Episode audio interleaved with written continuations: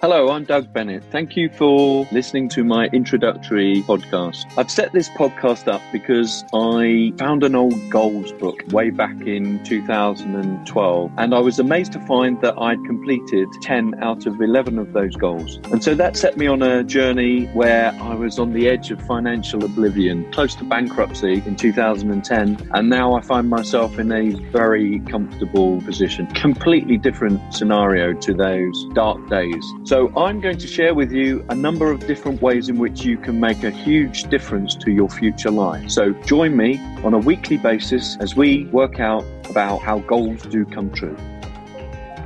Good morning, everybody. Today I'm speaking to my good friend Amanda Cassar. We have known each other for a number of years with our involvement in the Million Dollar Roundtable, which is the premier association of financial professionals. Amanda is a financial advisor, speaker, author, and as well as fitting all of this in, she likes enjoying time with Matt, her husband. Both keen motorcyclists, so obviously we have a great deal in common in that respect. Amanda has a slightly different take on goals, which we would love to share. Thank you for joining me, Amanda. Good morning. Thank you for inviting me, Doug. Good evening from Australia. right. So, um, what I would like you to do is tell me a bit about your story and your perspective on goals and how they have formed a part of the process to help you achieve the position you currently hold in your life. Okay, um, I find goals are a really interesting thing because ever since a little person growing up, everyone's like, you know, set your goals, write them down, look at them, have your vision board, make them real, and your dreams do come true.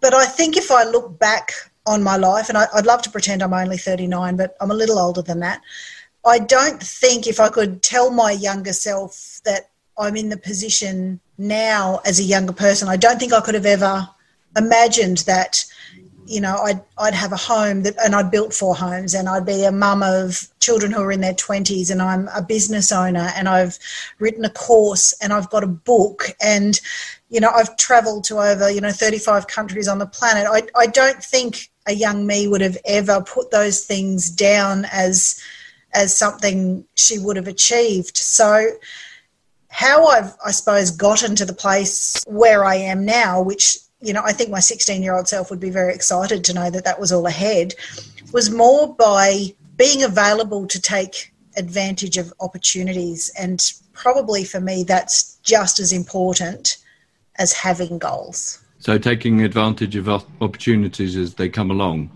Yeah, I, I think a lot of times things come up and we think, oh, look, it's not the right time.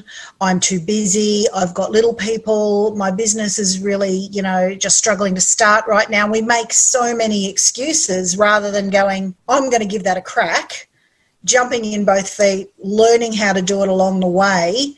And, you know, I hear so many people go, I, I wish I'd taken advantage. Or when that house went cheaply 20 years ago, I wish I'd done that. Or I remember driving through, um, Surfers Paradise, which is a hot tourist spot on the Gold Coast, and my father telling me that you know this this cinema complex now he could have picked up in the you know 50s or 60s for thirty thousand dollars. I'm like, Dad, don't want to hear about it. like, don't want to hear about the opportunities you never talk.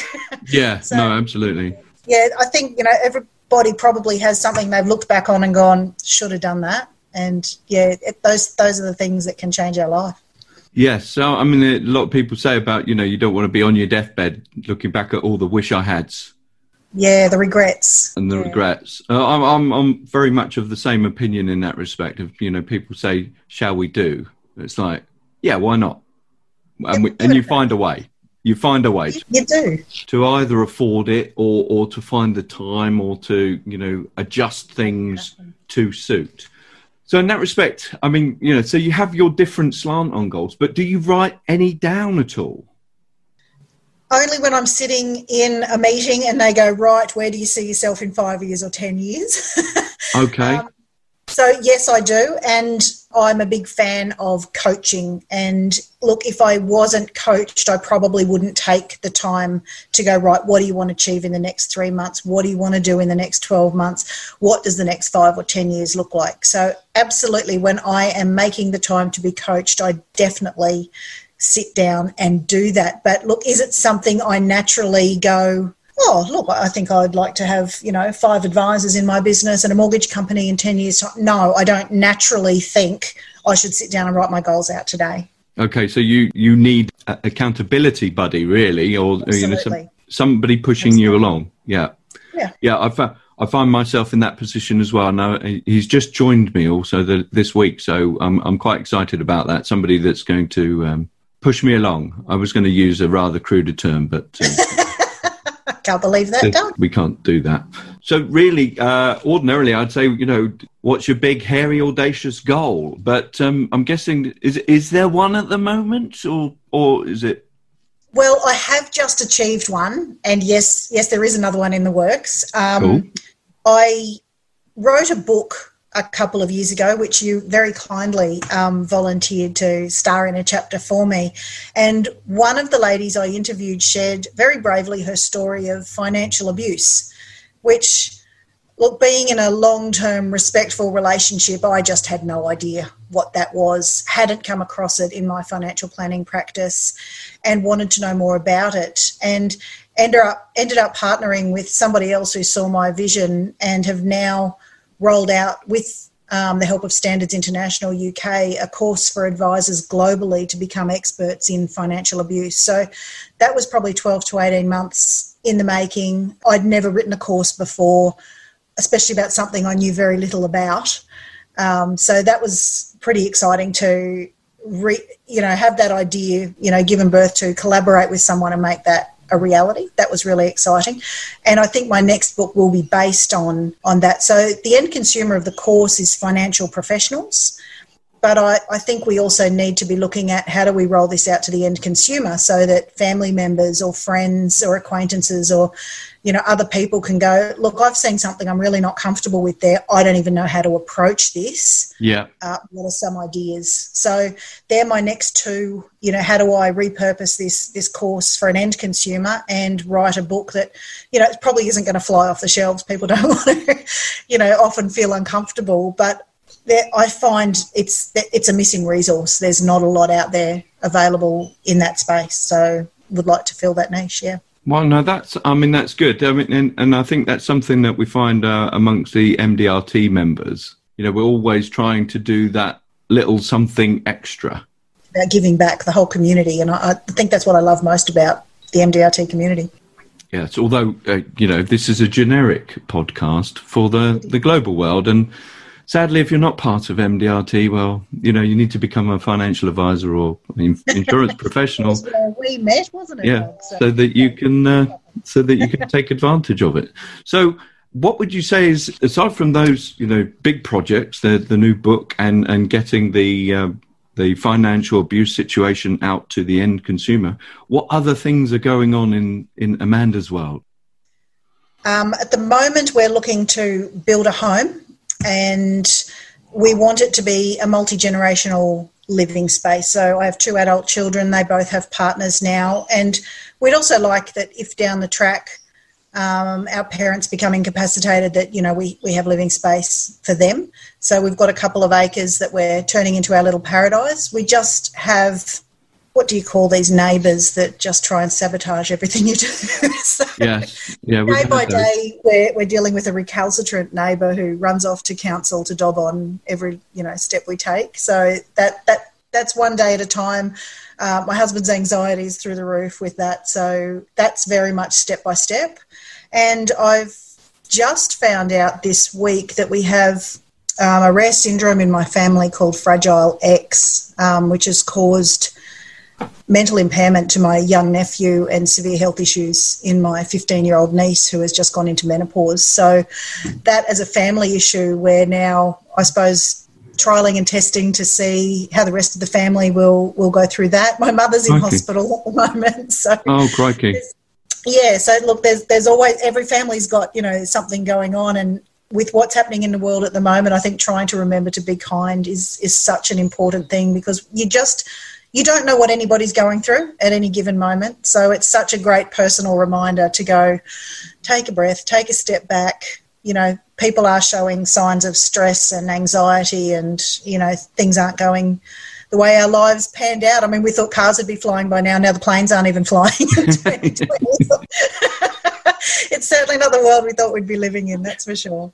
No, that no, well, that is for sure. That is for sure. But yeah, kindness. Um, you know, again, great believer in that. Doesn't cost anything to be kind, and um, you you really don't know what other people's journeys are, where they are in there, and and what they've been through. So uh, there's there's no harm in being kind. No, that's right. Doesn't take anything, does it? Doesn't cost a thing. So you've mentioned that uh, you you seize the day, sort of thing. You know, in in your uh, philosophy. So have you got an example of an opportunity that you've um, embraced and it had unexpected consequences for you? Yeah, absolutely. Um, I'm a member in Australia of the largest, I suppose, women's network here um, called Business Chicks it's all about a bunch of girls lifting each other up, pretty much. Um, and the CEO was launching on the Gold Coast probably some five or six years ago. And she took me aside and said, Amanda, look, we run these leadership programs where we go off to darkest Africa. We're partnered with a charity called the Hunger Project. Um, up to 20 women go off and learn about leadership from some of the poorest people on earth. I really think you should do it. And it was one of those moments where I went, oh, really? Like I'd seen these women and thought, oh, they're amazing. How cool are they? Look at them raising the $10,000. They're incredible. I could never do that. My version of charity at that stage was, you know, going through my wardrobe every few years and, you know, giving a bag of clothes I didn't want anymore to the charity shop, or, you know, the lifesavers would come around at the um, traffic lights in Australia and, you know, shake the, the barrel and you put a few dollars in. So philanthropy wasn't something that I was overly familiar with.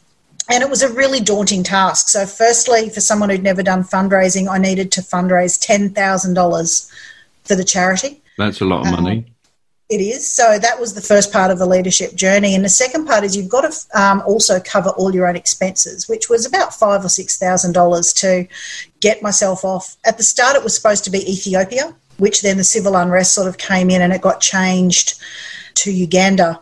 So it was one of those things where I sort of went, oh, that's so not me. But the more I thought about it, all I could think of was, Amanda, you're just making excuses. it's, you know what, my kids are teenagers, they'll survive. It's only two weeks. There's people who can run my business without me. So everything that I ended up going, I can't do it for all these reasons I ended up going, you know, why not just, yeah, jump in feet first, you know, take a big bite chew really quickly. Yeah, yeah. see how it goes. And, you know, it's so daunting when you're sitting there with zero dollars in the bank going, right, how, how do I get 10 grand? I, I don't know. Um, you know, I, I don't like putting my hand out and asking. So that was such a massive journey for me to, to end up in uh, Uganda. And I was, I think, so blown away and touched and humbled – by the experience and my learnings that I actually signed up again to do it the following year. so I ended up in uh, Malawi. And look, I tacked on a couple of personal days at the end of each of them. So I ended up trekking in the impenetrable forest with the silverback gorillas in Uganda. I went uh, diving in Lake Malawi when I was there and then signed up a third time. And last year went to India to see how they run the program there. So it was one of those things that just put me in touch with a lot of perspective, how lucky we are. Um, you know, I, I think we have an obligation to absolutely help those who are less fortunate. I, I don't like the idea of a handout, and I think what the the Hunger Project taught me was a hand up is so much more dignified, and the people we met. It's all about education. So they had to overcome poverty themselves. The Hunger Project won't do um, handouts. They've found, you know, these aid organisations come in, give a bunch of handouts, walk away, and often leave the people in a worse situation than they were before. And like I even said, look, can I take over a bunch of t shirts or notepads or pencils? And they actually showed me an article where back in the 80s when you know everybody was saying you know save the children in africa they're starving let's give them all the clothes it actually shut down manufacturing in africa and put more people thousands and thousands more people out of work because they were just, you know, and you still walk around today and see them wearing the Gap t-shirts and you know these brand names from America that, you know, so you there's, you know, we we think sometimes we're being kind and we're actually doing the wrong thing. Yeah. So that to me was an, an eye-opening um, consequence. Um, and working out, you know, what, what do people need? And it just tied in so much with, with what we do for a living. So the Hunger Project talks about vision, commitment, and action. And all I could think of was, as a financial advisor, that's exactly what we do. We're the only people probably who sit down and go, So, what are your goals? You know, so where they're teasing out what people want to do, how they want to retire, what legacy they want to leave for their family, what action are you going to take to put that into place which is where we come in with you know the lovely plans and ideas mm-hmm. and then the action can be the the ongoing how do we implement this yeah so you know it's that three step process and to me it was just you know one of those mind-blowing wow moments. But the first thing they do is work on mindset. So there's no point going into the village going right we can teach you guys how to get out of poverty if they're going we don't believe you. Sure yeah. how? Like we don't we don't care.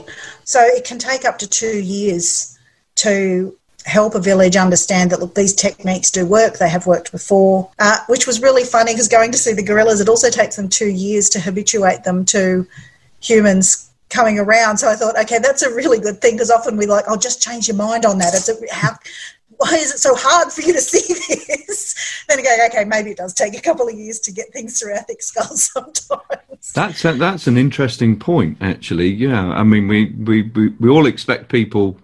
If if you've got a positive mindset yourself, you naturally believe it's like, well, you know, you just change your state.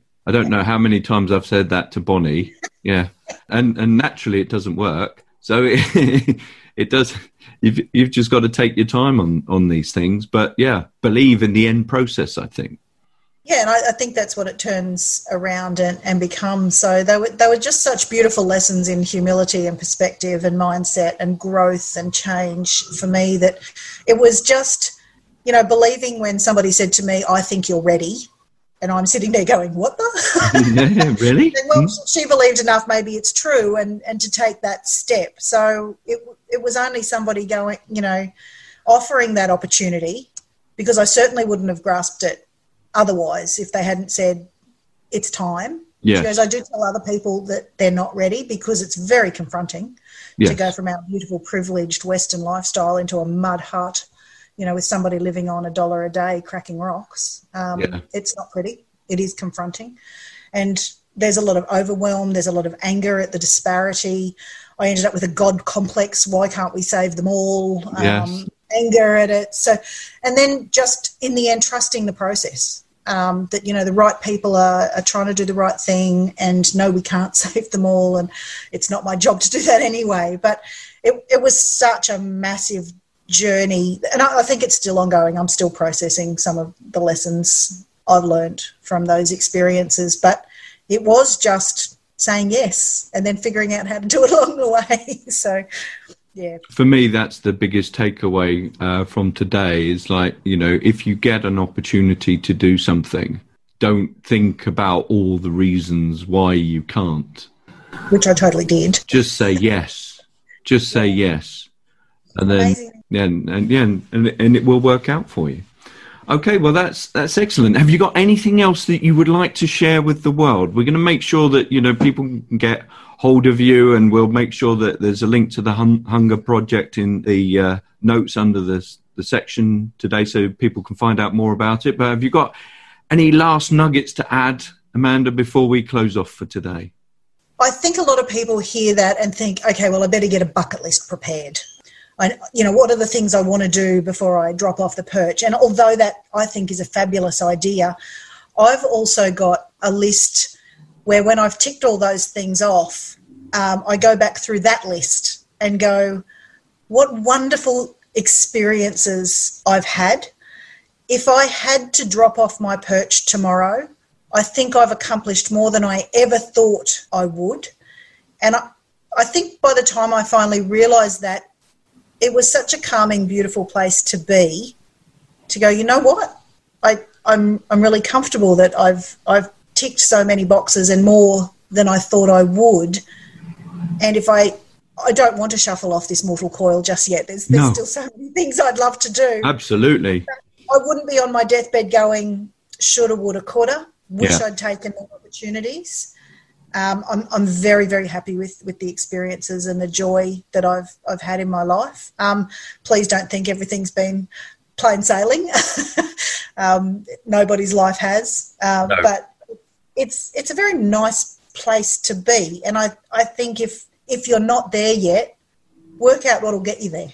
What what would what are the things you need to do to get to a place where you go, you know what, I'm good. I'm I'm happy. So it's a big deal. That's that's great. Thank you very much, Amanda. That's a, that's a super super way to end this this week's episode. Thank you very much for joining me all the way from Australia. I had to get up early to be here, but you know these things have to be done. But Amanda, thank you very much indeed. Thank you for your time. Not a problem. Thanks for having me. Thank you for listening to this week's Goals Do Come True. If you want to be held accountable Email your list of goals to doug at dougbennett.co.uk. And to find out about my latest talks and upcoming book, visit dougbennett.co.uk.